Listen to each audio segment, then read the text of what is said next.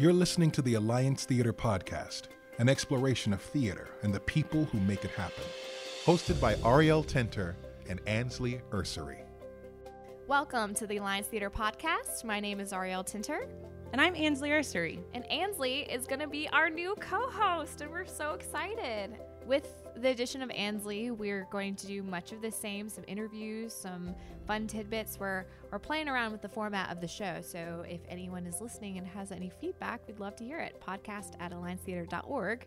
So now, on to our special guest. So we have here Courtenay Collins. Hello. And if her name sounds familiar, it's because she's been in a bunch of Alliance shows, including The Prom, Cinderella and Fella, Geller Girls, Jacques Brel, Into the Woods, Managing Maxine, and she most recently premiered on the prom. Like you made your your debut. I did. I did my Mrs. Broadway Green. debut. Was it everything you had hoped and dreamed? It was everything. Oh my! It checked all the boxes. It checked every every box. I had the whole like soup to nuts Broadway experience with that show because we were nominated for seven Tonys and got a drama desk and oh, it was just it, we were on talk shows and we did Macy's Day Parade and just did everything. It was just a beautiful, beautiful, fabulous uh, chunk of my life. And you were originating a role Yes, that had never been on Broadway or elsewhere other than the Alliance. Yeah. So what was that like creating a new character? Oh, it was great, and you know it was interesting um, to to see the transformation from when we did it at the Alliance to where it, what happened when we actually got on Broadway, and the the work that we did in the lab before we went to Broadway. It was sort of the in between where they incorporated all the things that they learned about the show from the Alliance run, and um uh, you know, since it was the the Alliance run was the first time they actually saw the musical full fledged, you know, and and fleshed out with costumes and lights and scenery and and choreography and everything, and um, and so they learned a lot and they made a lot of changes not only to um, the songs, to some of the songs, but mainly to the story as an uh, the arc of the story. And my character in particularly um, became more more um, real and more fleshed out um, to overuse that you know little adjective. Um, but but it be, it was exciting for me to be able to sort of grow with that character and for that for them to take parts of of whatever I brought to it and use it you know for the for the Broadway run so that was fun It's cool too because you you were kind of the villain, right? In Well, this- but if you, there if you have to use that term yes but you you gave antagonist the mm. antagonist. There's a much more. There always needs to be one for a good musical, right? oh you have to have it yeah and you brought this realness and you created an empathy around this woman's story that I think is important for people to relate to. that was i think uh, something that they really um, saw from the alliance run that they saw that you know they didn't want to alienate anyone by making um, my character who was was yes the villain and or something like a, the antagonist. And they didn't want to alienate people who were who identified with that character you know? So they not softened her but they they showed her story more. They you know they showed where she was coming from where her her rigidness and and her you know whatever her imperfections originated from. And and so we can we could understand her. And and uh, they wanted people to you know come to the show from all places in in America and and feel equally um, accepted and equally made fun of. so you know they even like the the, the main characters the the Yeah. you know that were they, Nobody they- was safe. in Nobody terms was of safe. What, what what side of the political divide that you fall on? which Yes. I love. I do too. because It's fair everyone, playing yeah, there's everyone has something that you could Yeah. you can make fun of. Uh huh. Everybody Yeah. was poked at. So, Mhm. you know, Bob Martin is such an incredible writer, and um, he, you know, it's it's interesting because he's Canadian. So it was fun for him to sort of learn, and he, of course, was learning. I was trying to tell them all about um, being a prom mom. So that was something that I was able to bring to the table. There was a line in it during at one of the labs that was said, um, where she's where my character Mrs. Green says to her daughter, um, "This is the most important night of your life." And they're like, that's too dramatic. And I'm like, no, it is not. Because at that time I had a, a junior in high school. And I was like, "W- of course that is how we feel. We've, we've brought these little things up. And it is like, it is, a, is sort of their coming out party as as a little pretend adult you know they're going on this big date they're getting dressed up and it's a big deal to the parents and that's how they would feel it's certainly somebody you know like her from a from a small town it's a big thing Did, you enjoy prom? Did you enjoy going to prom? Oh, I yes, I loved going to prom. I just went with like friends. Yeah. Mhm. And I but I did get the German measles at my prom. Wait. Me and my prom date, who was one of my best friends in high school, Clay Allen, got the German measles because the people wherever we were eating dinner, the people who um, were there like hosting the dinner were from another high school and they had just had this epidemic of German measles and we got it because our vaccines had had been you know canceled or whatever weren't, weren't long enough and so we got it and then we gave it to everybody in our school Oh my god. they had to vaccinate our whole school because That's a of us power move. Yeah. that's what i was thinking Exactly. But also, what what are the German measles? I know, How yeah, are yeah. different How from is- how's it different? they're painful they're painful and they're like whelps and like you get fever with ah. them and and like you you can't focus for days and you're just kind of out of it Oh, It- it's just a measles that you can get they're an, an, an up until that point an, an unvaccinated strain of the, uh, measles and you're still able to look back fondly at your prom. yes With that, well, i had fun but i mean the measles special- didn't come until after Where did you grow up? here In in, sandy springs yeah Oh, my, my kids went to my high school Born the high school that i went bred. born and bred I and you went to Juilliard, mm-hmm. and so you've you. I was away for a long time. Self-made performer. You've Yeah, I mean that's all I, I did it from forever. You know, I studied when I was in I started studying voice when I was 16 and getting into theater and then I went to college. I went to my undergraduate um, with I was a voice major, but then I fell in love with theater and kind of ended up getting a double major and then I went to Juilliard um, after that because I was like I don't want to be an opera singer. I don't I want to be an actor. and So aren't you glad you made that change? Yeah, I am. I, I wouldn't have been a very good opera singer. I didn't have the discipline for that. It's a, it seems serious. It seems like a lot. Can I ask? Um, you've had a, a wild career. I've been on Broadway. Ooh, now Off after Broadway, you've toured. I've you've done, done I all wa- of that. I've done off off off Broadway, off off. Never gonna be on Broadway. And Oh. you've got a you're you've got this cabaret returning that Oh, was such a so hit before and is such a hit now. What's been the the prize jewel of your path? Of the, of my theatrical path. Yeah, and then personal, I would ask too. Um, well, personal, of course. My my prize jewel is being a mom to my boys. That is truly like I'm so glad I didn't miss that because I could have. And it's so interesting. Um, when I was in New York, init- right after I graduated from from Juilliard and I went working, and that was you know you when you you you put yourself out there, and I did. You know, I got close to some Broadway shows, just didn't get them, and then I would do a go do a tour, and be on tour making money, and then I'd be like, oh, I got to go back. I got to do Shakespeare. That's what I studied. So I go go back, do a little Shakespeare, and make you know nothing, doing an off Broadway Shakespeare or whatever, and I would go back on tour because I needed money, and so I was always kind of in and out. And I go regional theater and Broadway and off Broadway, and then shows. Everybody had these things. Oh, you know. It's going to go to Broadway. These Broadway producers. It's so like waiting for Guffman. Every show you do, the producers are coming to see it. You know, and but I mean, of course, we all and you never know what will take and what won't. But um, while I was there at the time when I when I was uh, working in New York, um, the first time, people, I didn't see a lot of people having what I wanted to have, which is a family and to be a working mother on Broadway. That did not exist when I, and so I did not have mentors like that. Um, we have that here in Atlanta, which is so cool.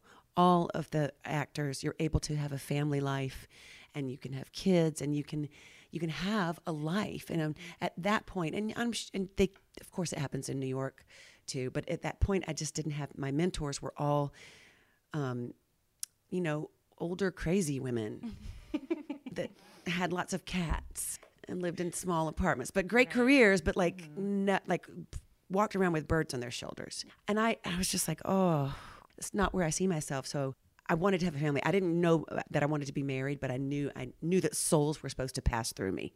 Mm-hmm. that is a gorgeous Yeah. way to say that. I just knew it that. So I would say that having fulfilled that was is the greatest part of my life. How and then old to, are your boys? they are 20 almost 20 and 22. Oh man. So you get So- to see them like self-actualizing now. Yes. everything, which oh, is it's probably cool. amazing Yeah. to see how their personalities started when they were little, Mm-hmm. and then to watch them becoming like growing into their personalities and sort of filling out themselves. They're funny. Yeah. They're funny. Icing on the cake. Oh, they make me laugh. Yeah, They got your good. genes. They got my genes. Yes. They were listening. they Yeah, were they listening. were. They were paying attention. So but crowning jewel for like um for theatrically i i am so moment to moment it's always you know whatever i'm working on at the time and i love um this home for the holidays show the ability to to to be able to do this this cabaret here is such a wonderful um venue for me personally because i wrote it and i feel like it expresses everything that i want to say at the time about the holidays and about my feelings about people and about how you know my whole uh, message in this is what I've been just really grappling with for the past year. I just really want everybody to reach across the aisle and to because I think we're we live in a world everyone's so angry right now, and of course we have great reason to be, but but everybody's so angry that we're so angry that we're not listening to each other, and I don't think anything's going to happen. There's no peace that's going to happen until we can sit down and have conversations with each other. Courtenay, the last time I spent some time with you Yes. was I came over to your house. Yes, you did. And we did. this really great video, and I Oh. hung out with your dogs and your cat. It's such a great video. It was so fun. Thank you so much for that. I mean, Thank it is. I've gotten so many, so many lovely comments from that video. It's just, That's really nice. I I love that it's a piece in time. yeah, And so at that point, you were probably a week or two from leaving your home in Sandy Springs to going to rehearsals for Yeah. the prom. yeah. And I remember you saying you were very nervous about leaving, you know, your family to Yeah. go and do the show. So I'm curious about how that process was and and how did you how did you juggle those two things because that's major is Mm. having a life here and having Mm-hmm. a life in New York. Oh yeah, that I was that was I was so concerned about that. And my my son uh, Spencer was a senior in high school while I was gone. The way I handled it is I talked to everybody every day. I checked in. I would I walked to rehearsal every day. I walked to the theater once the show opened every day. I walked from my apartment to the theater, which was about 20 blocks, which is about a mile. So I had a good, I gave myself a good, you know, hour to to talk to them. The great thing is that I heard from my friends is I probably talked to my senior in high school more than they talked to their kids who were actually in their house. Oh, interesting. Because I remember when my oldest son was in a senior in high school, basically, you know, it was the grunt, monosyllabic grunting. You're like, how was your day? Good. What's going on? Nothing. Where are you going? "Ugh, out. so Yeah. Spencer had to actually, you know, speak to me, have have in sentences. So, would you think that th- being away from your family was the hardest thing about being on Broadway, or were there other things that you didn't realize that happened? Oh, I'll tell you what. Uh, Broadway is no joke, Mm-hmm. or and anything or any long run of a play. I've done, I did national tours where I did it uh, like a nine month stretch and a, an eleven month stretch. It is so um, it's just consistent and it's joyful. It's as you know, it is great to work, and especially if you can work on Broadway, it's the the pinnacle. It's the best work you can get as an actor. But it is so consistent. It is never ending, and the marketing never stops. So you are always, always um, working to promote the show. Um, so, like, I mean, the you know when you we do a late night talk show, um, it- which is filmed at you know six o'clock or whatever, then we will have to go in in the morning or the you know the morning of a sh- night that we have a show. You're all day all day filming this thing with lots of takes and lots of takes and lots of takes and then you go home and then you go do a show and then you go to two more shows and then two more shows the next day. And so then on monday your day off you know if you are not doing any promotional things then you just basically sit in your apartment and drool if you're my age. Now the the kids were able to go and I mean they would go take class once they kind of got into it. They were amazing, but um, it it's just that was that was eye opening for me. Is that it is a never ending. You know, you've they've exhausted their New York audience. Now they got to go appeal to the people in Iowa who are coming, or to this convention or that convention of people. So they got to keep filling those a thousand, one thousand seats every night, and keep the you know keep the the word out there. Keep it fresh. I feel like in order to be an actor, you have to have a strength of character that um, I think a lot of other people are maybe scared to to surrender to, and because you you're putting yourself out there, you're constantly having to like chug your own brand Yes. and everything. and so yes. I'm curious. Really well said. what what do you think your secret sauce has been? And I know there's no secret. I Yeah. think there's a lot of like a lot of inner work that probably goes into that. And mm. so I'm just mm-hmm. curious to know what your journey of that side of things looks like, and not just the sexy great Broadway. question. side. That's such a great What's question. just, what's your secret sauce? the secret What is it? sauce is mm-hmm. the work. Yeah. you know, because when I love to do nothing, or I love to have time to do, no- which um, for my doing nothing, I'm making jewelry, or I'm cooking, or I'm creating something else, and I love that that that is not something um, that is put on the line, you know, and judged or whatever. Not that it's judged, not that actors are judged, but that people can go, oh, I like that, or I didn't like that. Like there's like that. That's the part that I that's the part that makes me want to crawl back into my shell because I I am um there is an introverted side of me that I- there is that I have to kind of gear up even for this one woman show that you know I wrote um, every night I was talking to my friend Jolynn Burks who is my musical director and piano player and she's so amazing and lifelong, long time friends. too, lifelong right? friends since we were 18 years old. And I said, you know, it's so crazy. I said, I still have to talk to myself before I go on and go, come on, okay, Courtenay, it's there. It's okay. You can do this. You know, I have to like buff myself up. To, like right I'm before the door, they before the tongue. I have to like rem- imagine. I have to be the person that the people want to see mm-hmm. which is you know i just have to it's a switch that kind of has to turn on and it's not a fake person it's mm-hmm. just a more um The up leveled version. up leveled version yes like, yes it's like it's like the the decibel um the 8 or the 10 once this show's over um I, you know, we auditioned for other things. I had an audition this morning. The thing is just the the stories. Like, I th- this this play that I read, and so I wanted to come in and audition for that because the the it's a story that I oh I, I got to tell. I would love to tell that story, you know. And I think that we we are storytellers. That's our that's our job. And as you said, it's they're important. They're stories. They're important to put out there for people to see and to hopefully um, make an impact. These playwrights have done such beautiful work, and I can't. I'm not really a writer. I'm a, more of an interpreter, and I just love that. I love. Mm, that's that's just so creative to me. It's like passing another soul through you. It is. It is. Mm-hmm. And and in in a way, that's that's part of it too. Is that it's not me there. It's like I'm speaking other people's words, and I I love morphing into that that person, um, and just changing. It's mm-hmm. so much fun, mm-hmm. and and with other people, you know, who are who are morphing into their people. It's so it's magical. It It re- is. really It's is. magic. It is magic. Yeah. It's ma- it is, and and I I think that's that's why actors do it too. Is because you get to you you feel this energy that the story kind of takes on its on its own sort of life. One reason when I fell in love with theater at Converse College, Hayward Ellis was my my theater teacher, and he said, you know, theater has three ingredients. You have the you have the play, you have the actors, and you have the audience. You cannot have a theater theatrical experience without all three of those. You know, you can have a play that just sits in a book somewhere and people read it. It's not the same.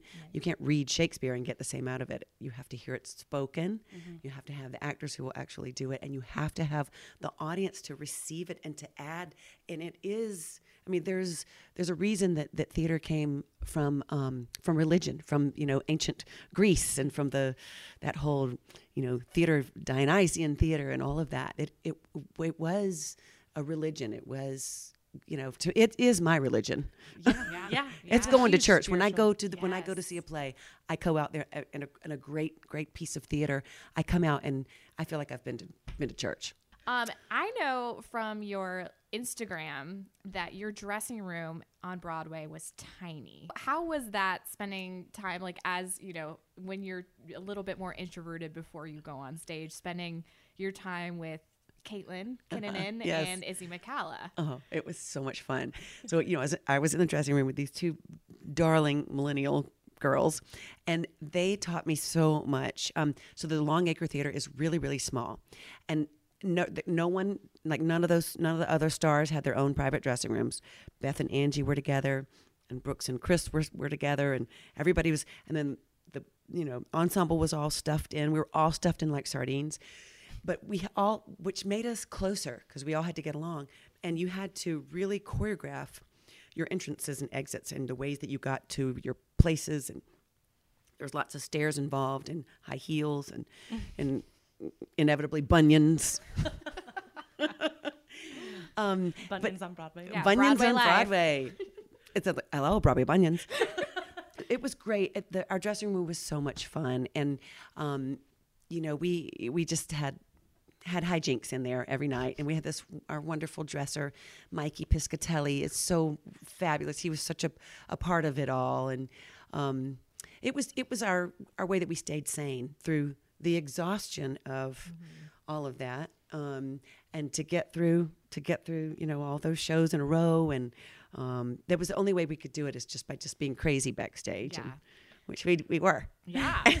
and recently you had Izzy McCalla at your house, Izzy right? stayed with me for the weekend. She was a mystery guest on my show. So I have mystery guests every night on my show, and she was my Saturday night mystery guest. So she she came on Friday and she left yesterday. So it was great oh, to Oh, be reunited that. with her. And you had a whole prom homecoming. Yes. With all the fans, right? Oh my goodness. We had 12 prom fans who came from um, Delaware and Florida and New Jersey and and all and uh, different parts of Georgia, Louisville, Georgia, and Columbus and Acworth, and so all of these fans that we knew we got to know so well in New York. These wonderful, wonderful people who um, whose lives were really changed and really uh, deeply affected by the story of the prom. they were so that. They were so great. It was a jo- it was a joyous reunion, so it was good. So you're doing a holiday cabaret. Yes. So you're the queen of holidays, basically. Yes. So I want to queen. know what is your least favorite Christmas song? Um, Grandma got run over by a reindeer. Oof. Yeah. That's my least favorite. Every, I don't know why. It just kind of makes me. I think the singer feels that way too. I Like did he too. almost sounds resentful. He, he does. Yeah. He was like, He "This is does. a paycheck, but not yeah. a passion project." Yeah. Uh, No, you're right. It was a paycheck project.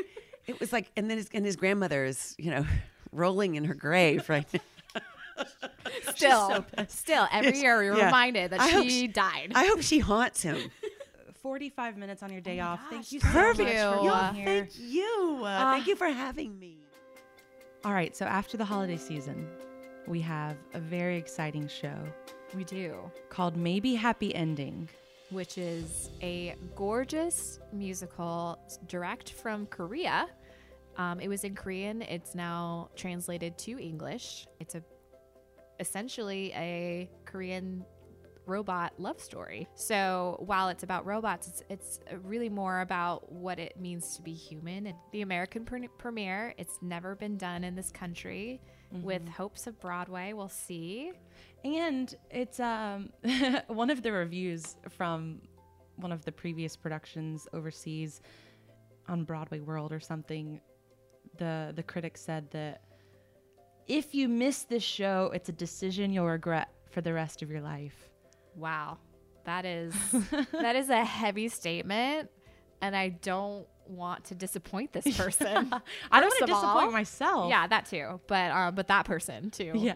Um yeah, it's it's just it's we promise you it's going to be like nothing you've ever seen on this stage or in on any stages really. Yeah. And I'm telling you, you won't want to miss it. alliancetheater.org slash maybe.